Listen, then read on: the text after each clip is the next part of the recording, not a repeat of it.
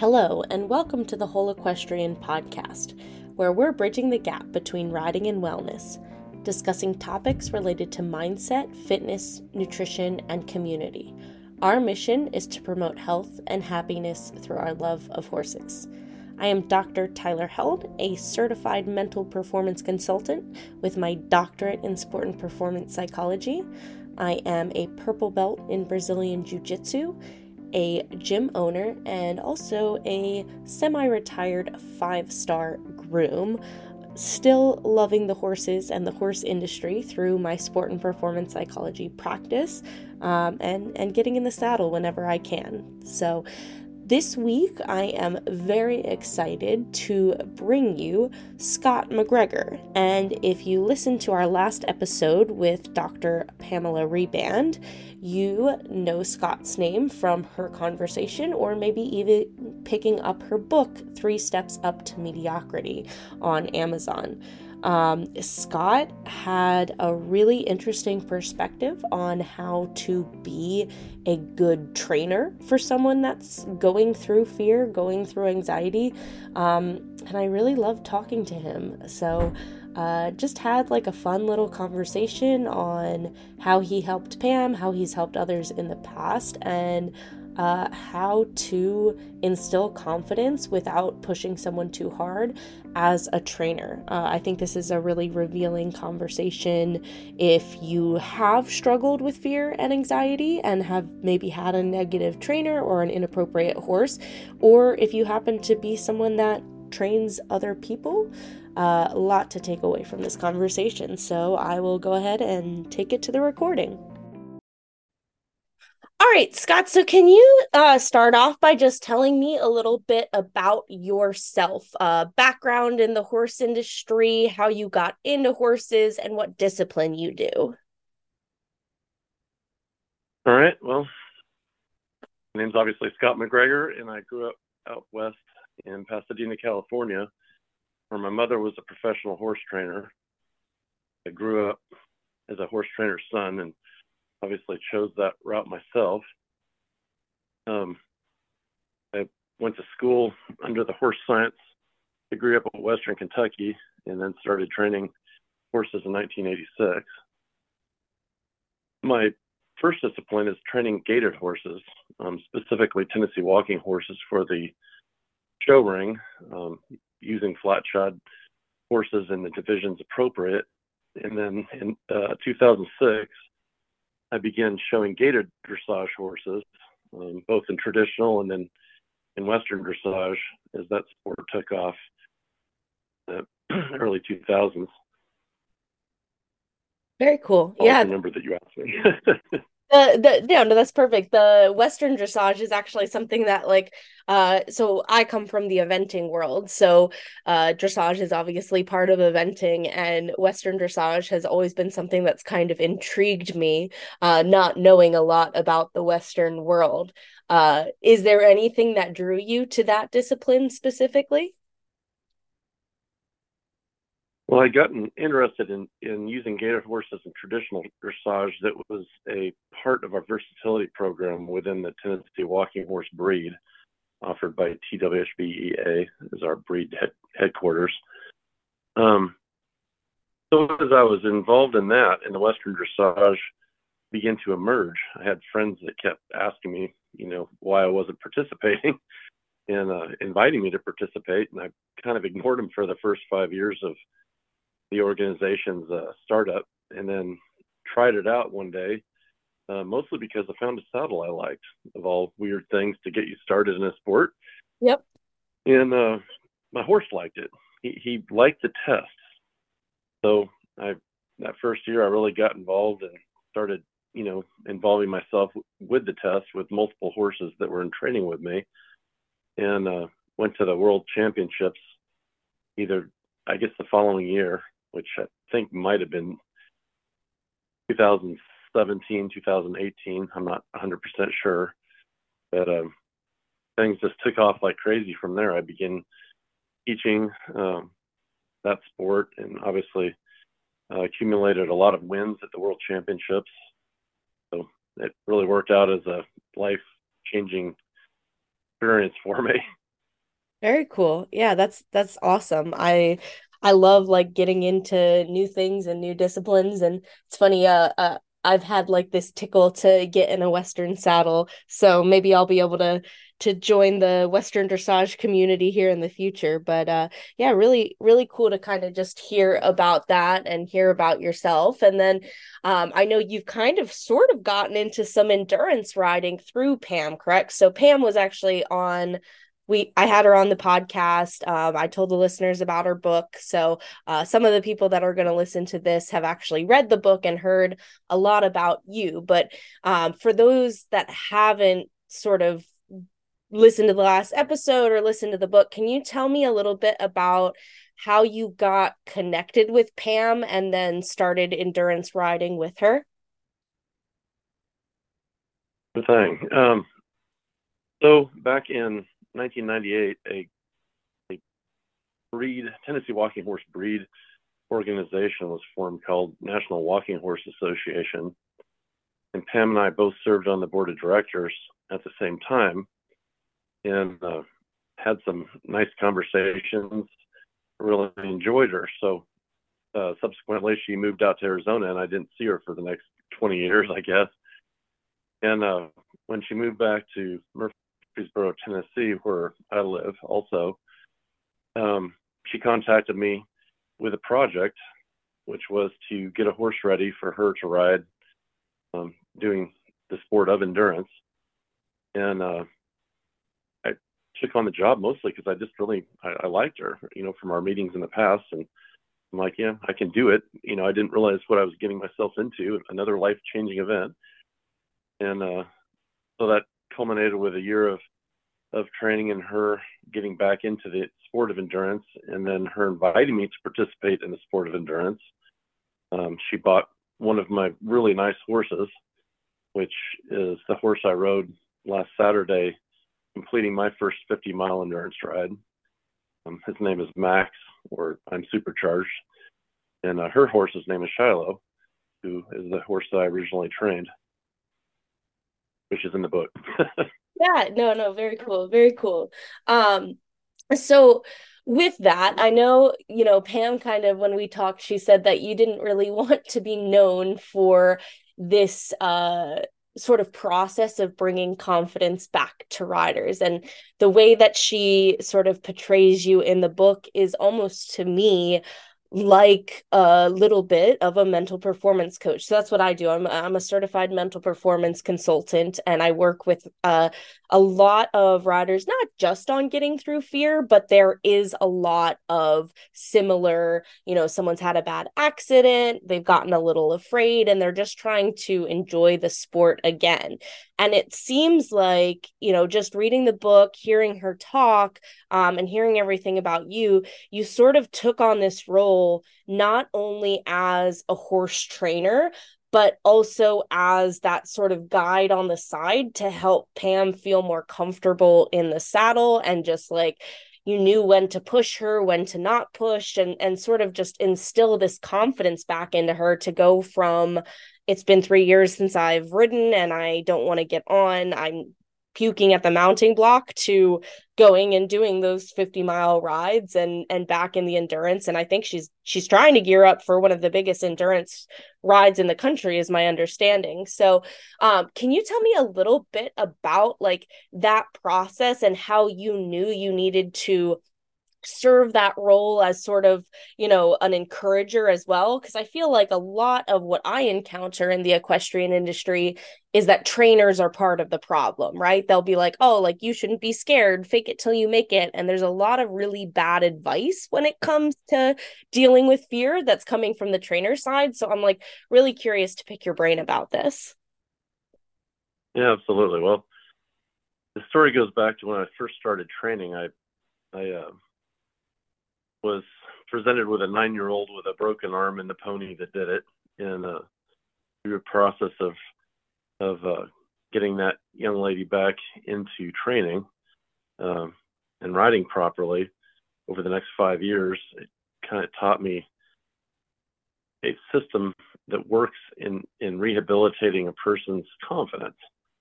Um, she later became one of the west coast best trainers of the tennessee walking horses and actually took over my business when I left. Wow. And is still still training to this day. When I got to Tennessee, um, those opportunities really didn't come around until about a year prior to when Pam moved here.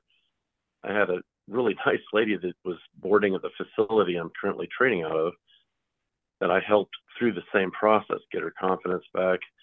Um, you know, she's gone on to have a wonderful relationship with her horse. So being that that was, you know, a year or less prior to when Pam hired me, I had, was very much in that mental state of how to get a person to challenge their fear without overwhelming them. And uh, so it just it was a lucky set of circumstances that you know I I was just there doing that a year prior to her with another lady that I really enjoyed working with, and then Pam obviously and I become extreme excuse me extremely good friends uh, through the process of the last two years.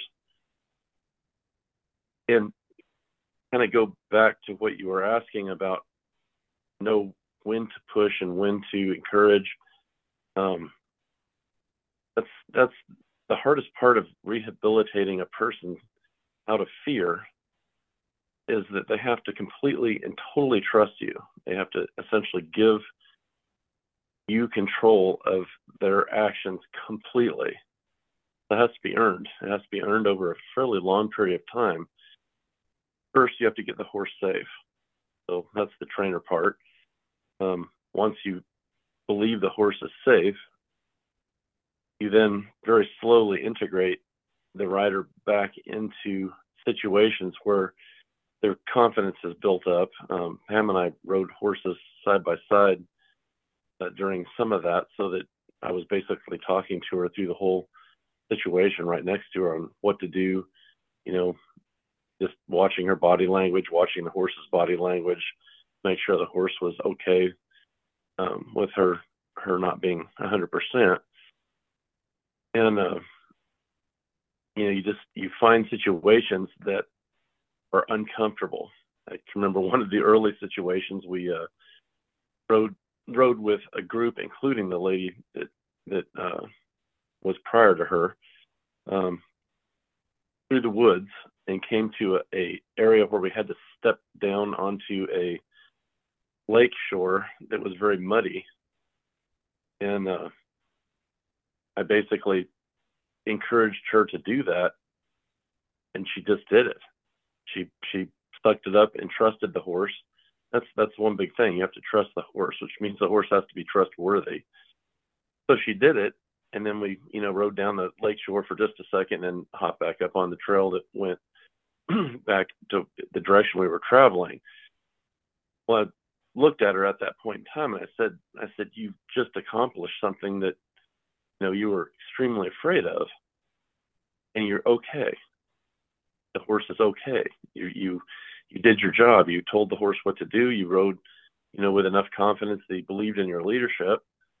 And now that it's over you know that you're able to do at least that much. And as time progressed and the rides progressed uh, we ended up going down this rocky pathway in a big south fork which is a big riding area in a park in Tennessee, this huge rock trail that we had to step down essentially ladders of rock. It, it really was even uncomfortable for me to watch her do it. But being that she had now built up a rapport with her horse, she was ready to do something like that. And when she cut down to the bottom, it said, turn around and look up. I said, that's what you just did. So it's moments like that that instill confidence. And as their coach, you constantly watch their body language, you watch the horse's body language. You you push when push is needed, you praise all the time with anything that's successful. Um, you tell them to praise the horse all the time that anything's successful and and slowly that relationship builds to the point where the confidence just slowly returns because of successes.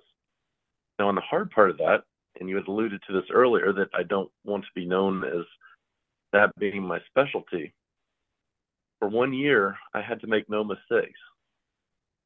Anything that was a mistake would have stopped the process of confidence building, and I would have lost months of of time um, trying to you know come back out of any kind of mistake like that. So it's a tremendous stress on the coach in that you have to be so confident in in what the rider's actually capable of, as well as what the horse is actually capable of, and the horse's ability to work with the rider that isn't confident. In other words, he's listening not only to her cues, but he's also listening to me, and he's taking confidence. The horse is taking confidence from me because I had a, a long duration of time to build that relationship between myself and the horse. So the horse can find confidence in somebody that was very confident on him, even though the person on him might still have confidence issues. Does that make sense? Yeah, no, absolutely. And I think that's when I was talking to Pam, the one thing I asked her, I was like, wow, like you you bought this horse, you know, without sitting on it while you were afraid to ride. Did you ever think I made a mistake? And I think in my practice too, I work with a lot of people who are battling confidence, fear, anxiety, and then they're on a five year old untrained thoroughbred and and to me that's really really difficult to try to help someone get over their own fear when the horse isn't stable and confident in its own job and its own self have you ever run into uh, a situation where you were helping someone try to regain confidence and you were like ooh this just like isn't the horse for you this isn't the horse that we should be doing this on yeah, in all reality, that's probably more likely than the horse is the right horse. Um, I was lucky with the the two ladies I've mentioned that they had the right horse. When you have the wrong horse, the only choice is to take the horse yourself and train it for many months yourself while you are using another horse to rebuild their confidence.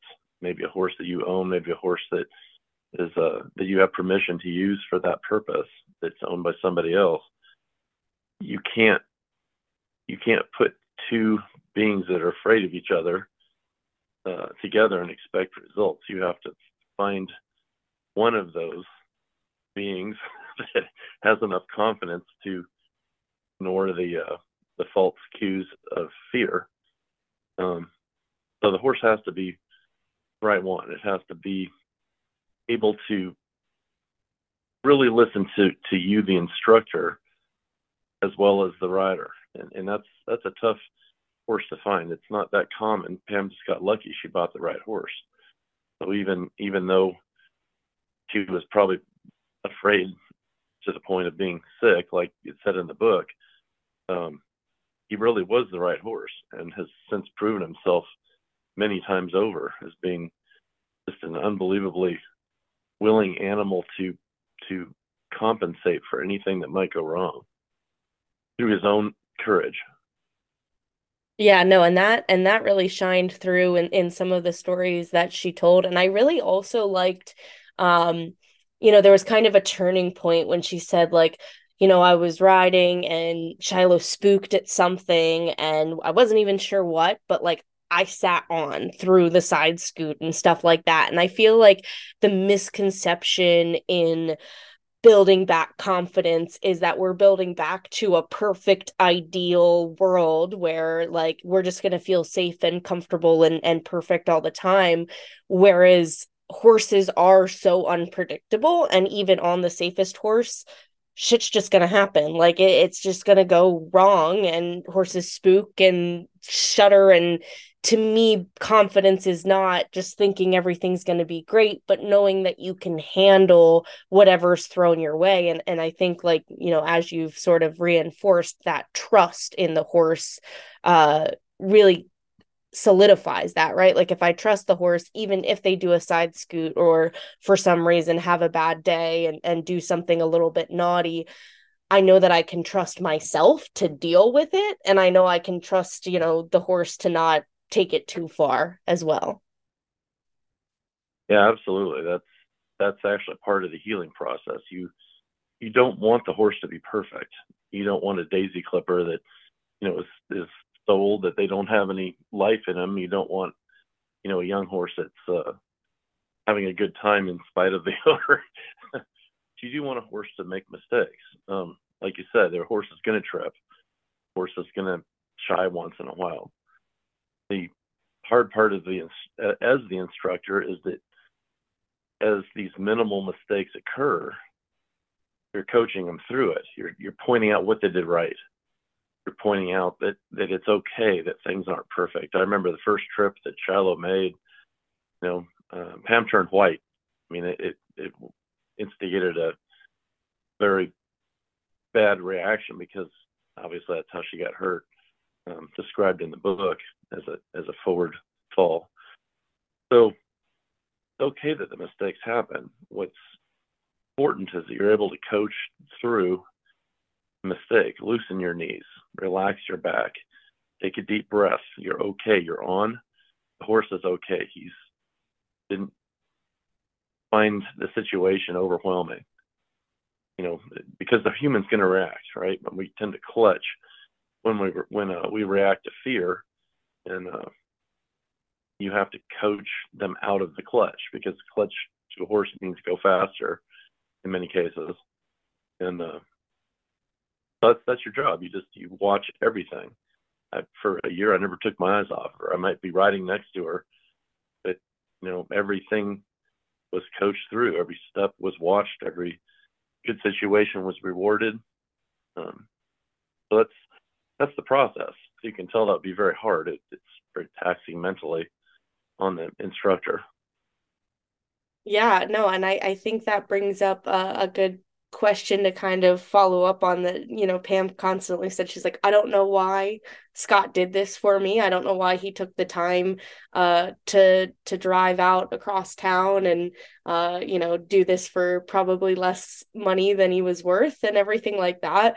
Uh what was like your why? Why were you drawn to continue to help her through the situation? Yeah, so that's that's the best question in the world because it's not my profession. That's not what I focus on on a daily basis. I liked her.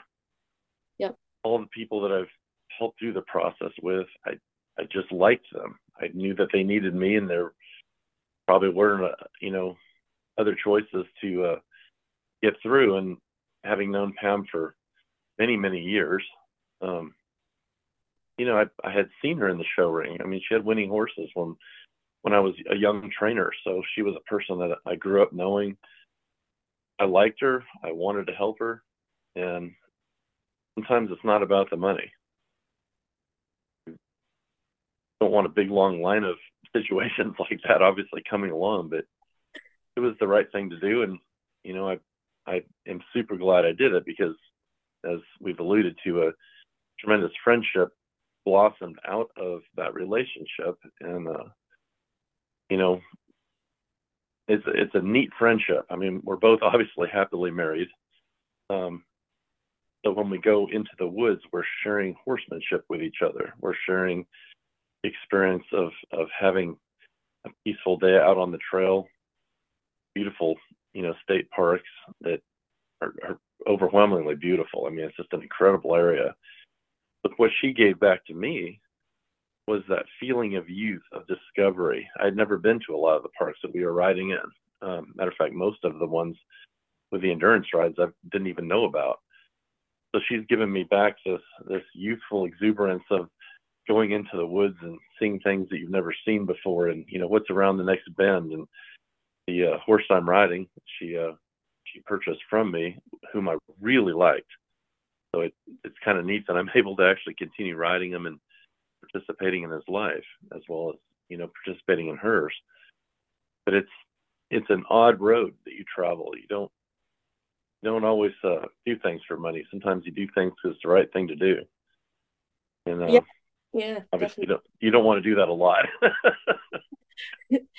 yeah i i uh, i feel the same way like you know i wish uh i wish i could just do my sports psychology for free like I, I i hate that i have to charge people money to help them but my job my profession uh i'm i'm lucky that i get to get paid for it uh because i love doing it i love to me so i for my personal story um i was I rode in eventing, um, and, I wasn't very successful. I had a lot of mental hurdles myself, um, and that's kind of what drew me into sports psychology. Um, and I was also a, a professional groom for quite a quite a while. Uh, got to go to like big nations cups overseas and and travel with the horses on airplanes and go to the five stars and everything like that. And uh, you know, two years out of grooming at that level and uh I think it feels better to help someone that is afraid of their horse uh, get back to that joy and like, oh my God, I just had a, a I trotted a Crossrail for the first time in six months and it felt amazing and I had a great time. Like,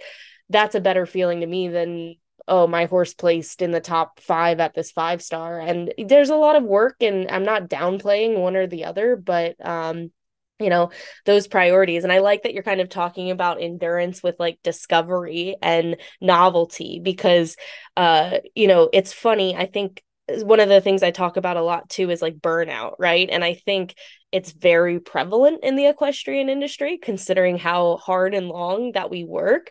Um, and a lot of times people's answer to burnout is well i'm just going to go take a day off and not do anything or watch tv uh, or you know read a book chill out on the couch. And uh, you know time and place for that obviously.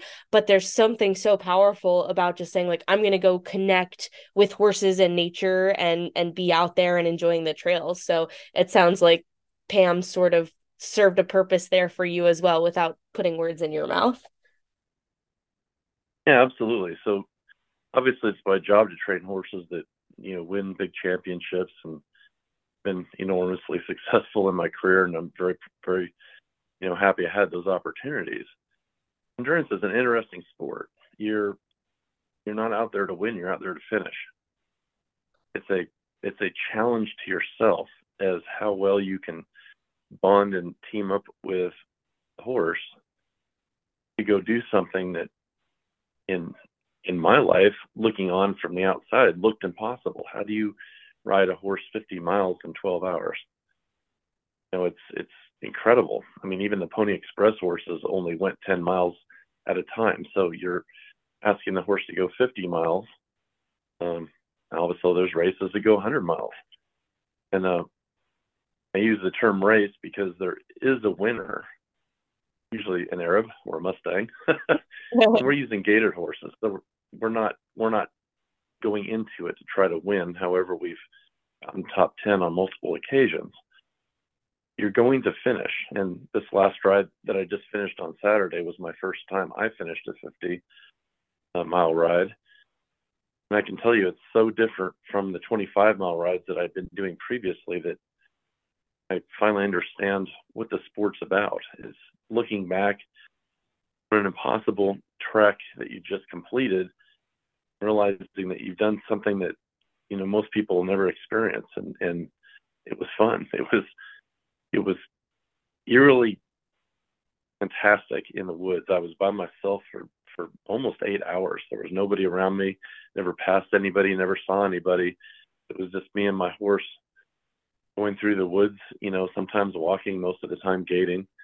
And uh, so it's a, it's a sport that I can see experience that I've now had, why Pam was so drawn to get back to it as she fought through her fears to have the experience again to do this and, and having experienced it myself, it makes me super proud that I took the time to, to help her. It was a great life experience for me, and she's making it better by actually showing me what it was she worked so hard to get back to. Very special friendship. Yeah, very cool. Do you think that uh, there's a hundred miler in your future? Do you uh, do you plan to try to accomplish one of those? So we did. well, yeah, something twice as hard as what I just achieved. That's kind of inconceivable at this point in time, but you know, we did the 25 milers until the horses actually found it kind of easy. Yep. And uh, we tend to ride about 25 miles every Thursday up at Big South Fork, Tennessee. Um, so the 25 mile rides just became our normal weekly thing. So to go to an endurance ride and do them, you know, obviously got to the point that we were pretty confident and comfortable doing that. So we stepped up you know, just recently to the 50. Um, I didn't fish, finish my first two efforts at 50 mile rides. Um, different problems came up. My horse got a stone in his wedged in his heel um, on the second to last ride, so I had to pull up and and stop because I didn't know what was causing the horse to have problems, and later discovered as I you know was grooming him. So you know it teaches you through time a process of how to do it. So the answer, would I do 100? Probably. If the 50s ever become you know normal seems, seems out of reach right now yeah it's uh it's hard to to wrap your head around like you know i think uh as a, as eventers you know the the big five star tracks are five miles and obviously you're doing that at a gallop with uh big obstacles and stuff like that. But uh endurance is a different ball game and it's definitely something that I've been interested in learning more about through through meeting Pam and reading the book as well. Um but I like that, you know, as you kind of said, it is a challenge against yourself, right? Like you're trying to finish, you're trying to just keep persevering and, you know, this isolation in the woods and going through. How do you guys navigate out there? Like, how do you know where you're going? Is there, is it all marked? Do you have to like pre do the track ahead of time? Uh, Pam and I were, were so uh, caught up in talking about uh, her experience that I never really got to ask her some like specific endurance questions. I know she might be the better person to ask, but um, I'm actually curious to hear it from you because you're coming into the sport without a lot of expertise. Yeah, so the uh, the, the trail is marked with um, you know little colored tape hanging from branches typically. So there's one about every quarter mile. The path that you're on usually doesn't have a lot of forks in it, but if it does, they mark the turn by putting three flags to one side of the trail, letting you know that a turn's coming up. And then so you see the turn, you make the turn, and then there's a confidence marker just after. If it's a really confusing area, they'll actually put up an arrow, you know, on a little stake, make sure that you see the turn. But the trails are really well marked. That's actually not been a problem Okay. Um, except once, where Pam and I had trouble finding a trail when we first started. But, most most of the trails have been very well marked. Um, the you know the book that we've been referring to is Pam's book, Three Steps Up to Mediocrity. The reason the book's called that's kind of interesting. One, it's three steps of the mounting block that she had trouble getting on. yep. But the, the mediocrity, you know, people would kind of wonder why the book is titled using that word mediocrity. And endurance to finish is to win. It's actually their logo, their their saying. So you don't have to be best. You just have to finish. The finishing is an achievement that most people will never know. And really I didn't understand that. You know, I think that's that's something that I think people will hopefully experience in reading the book is that your your your finishing is winning. You're fin- I finished my the 50 that I just completed. I finished in the last few minutes. I took almost the entire time. I was last. Thrown a shoe, I had to go back to camp, get the horse's shoe put back on, so it put me way behind. You know, most people would have said, you know, that's probably good for the day. And I probably would have, except I didn't have anything better to do. So I went out with my my buddy Max, you know, my horse, and we enjoyed the woods. And it came, you know, close to the time that the race or the uh, contest was going to be over, and I realized I could actually finish on time. So we had a three mile sprint to the finish line and made it. so it's it's experiences like that that you know that have caused both of us to continue to pursue the sport. Um, obviously, it was her sport that she wanted to pursue and had to get back to you through confidence building. But in my case, it's just something she uh, exposed me to, and I found as a hobby. It's pretty amazing. Yeah, yeah, that's very cool. And I and I love I love that message. I think um it was a couple years ago and there was a grain bag. I forget what company it was, but the motto on the grain bag was like there can only be one best. And I started to think about that and I was like how toxic is the idea that yeah. there can only be one best, right? Like you're at a horse show with all your friends, all your peers.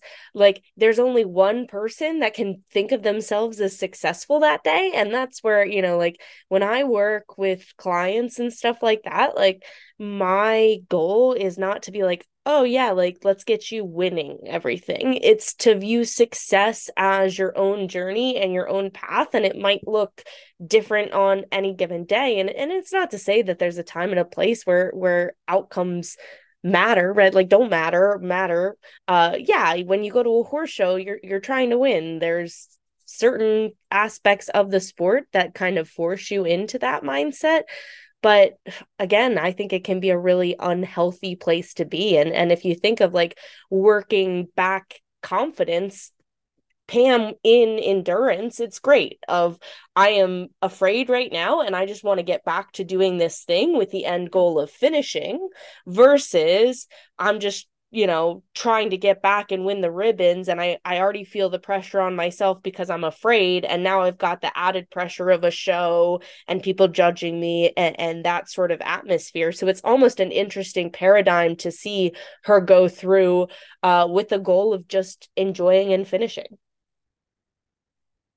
Yeah that's that's a great point you brought up. The weakness of horse shows is is there's only one winner and uh, no matter how good your horse is, there's always somebody out there that has a horse just a smidgen better than yours or has worked just a little bit harder than you. And, you know, you have to get real comfortable with the idea of not being the winner. Um, sometimes you're lucky, you get to be winner. Sometimes you have a horse that wins for years, but that's very rare. The only sports that I can think of where where it takes you out of that mindset at least that I've experienced. I'm sure there's others. But dressage is a competition against yourself. Can you better your score from the last the last ride? Now, of course, there's winners in that sport, and there's winners in endurance. But the idea of endurance is to finish, because you look back and say, "I've ridden 50 miles." Your friends are like, "Holy cow! Did I hurt your rear?" you know. Yeah, that That's my other question. What, what are the saddle rubs like after a 50 mile ride? so I can't speak to the people that are riding trotting horses. I'm sure that the insides of their knees are pretty raw. Riding a gaited horse, um, you know, it's a pretty smooth ride. They can go fairly fast. They can they can gait at about seven to nine miles an hour. To finish a ride like that, you have to average, you know, a little little around six miles an hour. Okay. So you've got a horse that isn't putting a lot of concussive force into your body. Um, more of a shuffling feel to the to the gait, which your body can relax into. So you don't have this up and down concussive force hitting you in the back, um, you know, or any any other place, your knees. So when we're done, you might have body fatigue, but you're not you know you're you're not specifically sore in any one spot. And i think that's been kind of a neat thing to do this with the gaited horses because it's it's uh it's fun. I mean you're you're not you're not getting there and say wow you know i'm a mess. So you actually can look back on it with a, a pretty good pretty good view Yeah, yeah. That's uh, the only uh the only gaited horse uh I've ever ridden is uh the Icelandic horses, but that that tolt is very very comfortable to sit. So I can uh, mm-hmm. imagine that that gait is nice to to be on for long periods of time. Yeah, it's you know it's kind of what they were bred for. The uh, Tennessee Walker is related to the Narragansett Pacer, who's related to the palfrey of ancient Europe, about 800 AD it's a type of horse that's kind of come through history, changing its name every time they change locations.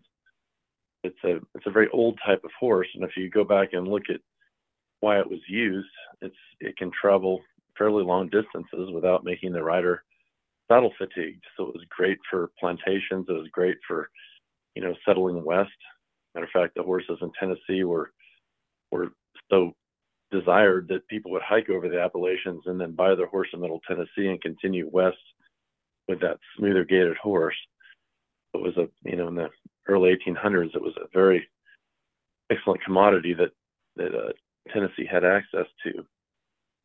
So you know it's it's a neat thing to experience a gaited horse because it, it is smooth enough that you tend to notice your environment a lot more. You're not focusing on staying in rhythm with the trot. You're not, you know, I mean, I don't, I've, I've trained Arabs, I've trained some other trotting breeds, but it's just a different sort of relaxation that you can have in the saddle because you're not being impacted by the up and down motion. Very cool. Very cool. Well, Scot, thank you so much for like the conversation and and your willingness to talk about Pam and the process. I think it's going to be fun for people to kind of hear both sides of the story. Um, I do have one question that I kind of always end my uh, guest podcast episodes with, um, and that is, uh, what book? We're big book fans on the podcast. I know Pam said you were a reader, so um, if if there is one, uh, what book has changed your view of the world that you could recommend to our listeners? Kind of putting you on the spot here. Are you referring to a horse training horse book? Uh, it can be any book. Like, uh, so for me, my my book is Man's Search for Meaning by by Viktor Frankl. That's my book that's changed my view of the world. So, uh, it doesn't have to be just related to horses. All right. Well, I've got two then. Perfect. So there's a book that's written by Sylvia Loch, L O C H. It's called Dressage and Lightness. Um, I was sick for a while with a lung infection, and so I had a, a couple weeks that I had to recoup, and I ha- happened to read this book. And to me, it's the it's the best written training book that I've ever had access to because everything in the book works when it's applied the way it's described in the book. So that's changed my training technique and actually got me into dressage.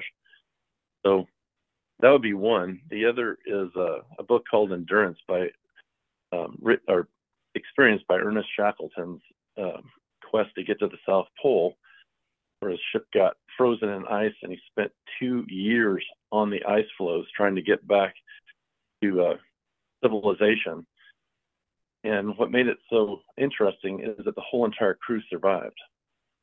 That the adventure, the real adventure of what happened in that two year trek showed me something that I believe impacted the rest of my life, which was that we can do anything if we can set our mind to it and be determined enough to work toward it every single day. There really isn't anything that can stop us. And you know that's that's true in the horse world. It's true really in your job, anything else, if you put full effort into it every day, some point in time you're going to end up getting really good at it. So it kind of uh, set the tone to what I wanted to do as a professional horseman. I love that. That's uh I, I've never heard of that uh either of those books. The dressage one I'm interested, but that second one is is right up my alley in terms of inspiration and uh things to draw off of. So uh, thank you so much for sharing that. Um, and again, uh, thank you so much for taking the time out of your your busy schedule to have a nice little chat with me. Um, is there anything else that you wanted to share or say before we sign off for today? Um, well, you're welcome for the conversation. the um, I think the thing that people need to realize when they're having trouble with a horse you have to become a teammate with a horse, it's like having a dance partner. You have to open yourself up. Um, a lot of times when we're afraid, we constrict ourselves. We focus on the thing that's making us afraid. And I think that the most important thing that I can give as advice is if if the fear is causing you to not be able to accomplish your goal, you have to first realize that with a horse, you have to open yourself up and uh, leave your humanity somewhere else. And uh, one of the examples I use is is uh, come from work and you've had a rough day and you want to ride your horse. You basically have to close your eyes and you have to think of filling your entire body up with water. Slowly feel the water trickle out of your heels, letting the level descend and descend and descend until it leaves nothing behind but emptiness. That's the state we have to ride a horse in because our humanity interferes with our ability to allow the horse to communicate with us by making ourselves empty, able to receive the uh, stimulus from the horse and the the uh, body language of the horse, the feel of the horse. We're able to bond with that horse much much deeper and uh, end up experiencing some pretty incredible things with your with your new partner. But that that is the key, and I think you'll find the more empty that you can approach the horse with, and more willing to experience that horse in his own environment, that you'll buddy up a lot faster. Yeah, I I love that. I feel like that's something that uh, I've tried to articulate to people, um, and I, don't think I've ever said it so eloquently of just, you know, being able to leave everything else from the day um, and, and really approach your horse where it is and where you are um, and hearing, feeling, and, and understanding where that animal is coming from. So, um, again, yeah, thank you so much. Uh, I am so glad that I was able to randomly connect with uh, Pam and and then you via a post I made on Facebook. Uh, I loved the book. I loved hearing your side of the story. Um, and uh, maybe one of these days I'll make it out to uh, Tennessee and go for a ride with you guys. Sounds good. We'll look forward to it. All right. Thank you so much, Scot. Welcome. Thank you.